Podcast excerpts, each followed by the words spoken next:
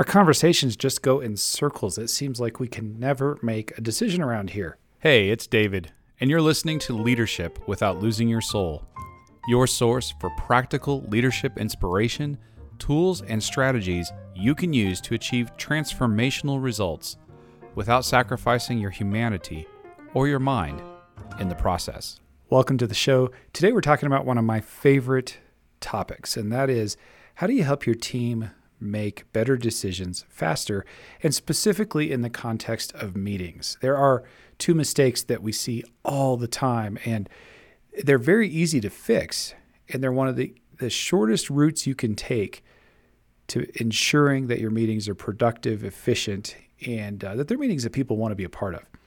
So if you've ever heard things like, hey, our conversations just go in circles, it's I feel like we can't ever make a decision around here, or you've said it yourself, or maybe you say, This is so stupid. You asked for my opinion, then ignored it. I don't even know why I bother. I'm just gonna shut my mouth and do my work. Or maybe you or a teammate have said, you know, we've talked about this so much, I don't even know what we're talking about anymore. Are we making a decision or what?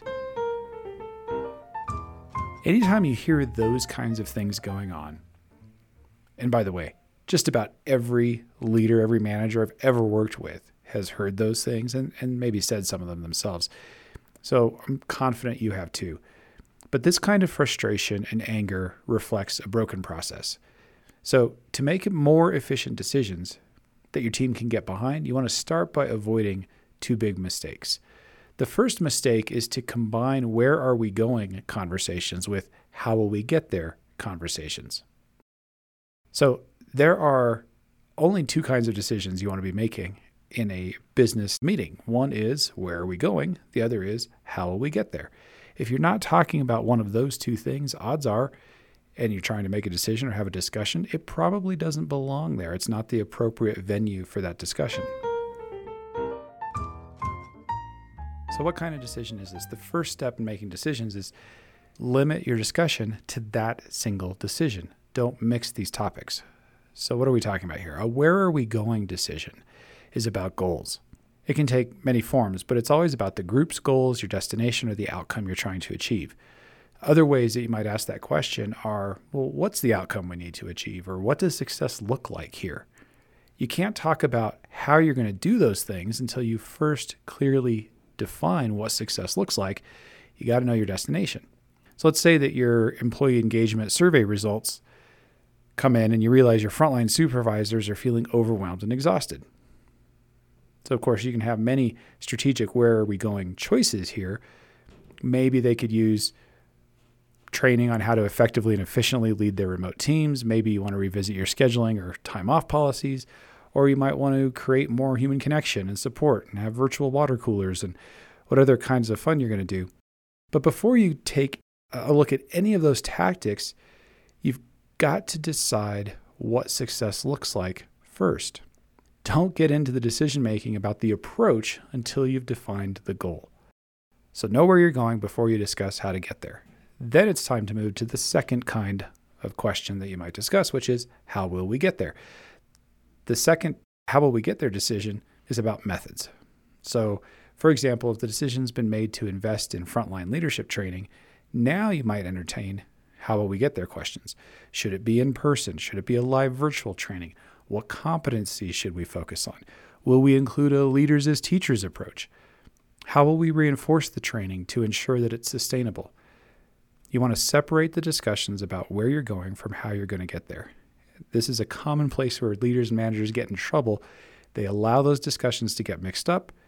The team starts out talking about whether to change up schedules, and then suddenly the conversation shifts to which training partner to use, and then someone starts talking about the need for focus groups, and Pretty soon, it's confused, perplexing, paralyzing, and it's a waste of time. Why? The question wasn't clear, and the leader wasn't disciplined about ensuring conversation happened on only that question. All right, so let's take a look at the second mistake that can happen here and what to do about it. This is failure to define who owns the decision. All right, so let's go back to that upset employee that I quoted earlier who said, This is so stupid. You ask for my opinion, then you ignore it. I don't know why I bother. I'm just going to shut my mouth and do my work. So if you've ever heard that or said it yourself, you've experienced the second decision making mistake that managers commit, which is lack of clarity around ownership of the decision. People hate feeling ignored. I mean, you don't like it, I don't like it, nobody likes that. Unfortunately, when you ask for input and appear to ignore it, your team members can feel frustrated, devalued, and powerless. In contrast, though, when you're clear about who owns the decision and how it will be made, people will readily contribute and are far more likely to own the eventual outcome. The good news this isn't difficult because there are only four ways to make a decision. When you have a group of people, there's only four ways you can do it. And you want to be clear about these up front. Which one are you going to use? So here they are. Number one, a single person can make the decision. Typically, this is going to be the manager or someone she appoints. In this style, you might ask the team for input and then let them know after hearing everyone's perspective that you're going to make the call. Number two, a group can make the decision through a vote. Some kind of majority rules 50% plus one, or two thirds, or, or just if you have a number of options, whichever one gets the most votes. But in any case, it's an agreement by vote. You ask everyone to contribute. They know the decision will be made by vote at a specific time. The third option, the only there are again, there are only four ways you can make a decision as a group of people. Number three is the team can make the decision through consensus. Now, consensus can be misunderstood. All it means is that the group continues discussion until everyone can live with an, a decision, with an outcome. It doesn't mean that everyone got his or her first choice, but that everyone can live with the final decision. Consensus can take more time and at the same time often increases everyone's buy in. All right, number four. This one you're rarely going to use, but you can let fate decide. You can flip a coin, roll the dice, draw from a hat, and there are times when flipping a coin might be the most efficient way to make a decision. Times of the essence, the stakes are very low, the pro con lists are completely evenly matched. Just pick an option and go. All right, so each of those four ways of deciding has advantages, but what's most important is to be very clear about who makes the final call. Who is who owns that decision? Is it the single person? Is it the team by a vote or is it the team by a consensus? Because when that person said, "Hey, you asked for my opinion and then ignored it," that's a person who was under the impression the team would decide by vote or consensus, but in reality, it was maybe a single person, it was the leader's decision, or they were just making a recommendation for another group or another person to actually make the decision.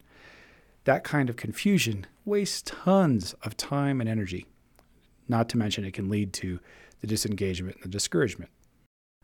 So before you get into the discussion, be clear up front and state how the decision will be made. And absolutely do not say, hey, we're going to vote and then change back later on. And once the discussion goes to, oh, okay, I'm going to decide if you don't think the vote will go your way. If you're going to vote or you're going to do consensus with the options that are on the table, make sure you truly can live with any of them. Because the worst thing for your own credibility would be to reverse course on who owns the decision. If you need to own it, that's all right. You own it. Also, you can combine these techniques. So, for example, if you need to begin a decision making session saying, All right, I'd like to spend the next 40 minutes getting everyone's input, then I'll make the call, that's cool. But you might also say something like, you know what? We have a limited amount of time for this. We've got 60 minutes, and I would love for us to get to consensus. So if we can come to consensus within 45 minutes, fantastic. If not, we'll give it another 15 minutes. And after that, if we still don't have consensus, I'll take a final round of feedback and then we'll vote. Or then I'll choose. Either way, you're going to save yourself grief, misunderstanding, and hurt feelings when everyone knows up front how the decision will be made. All right, so those are the two mistakes and the two practices to ensure that you're leading your team to make better decisions faster and that the meetings where you're making those decisions are energized, that people want to attend and be a part of them and know how to participate.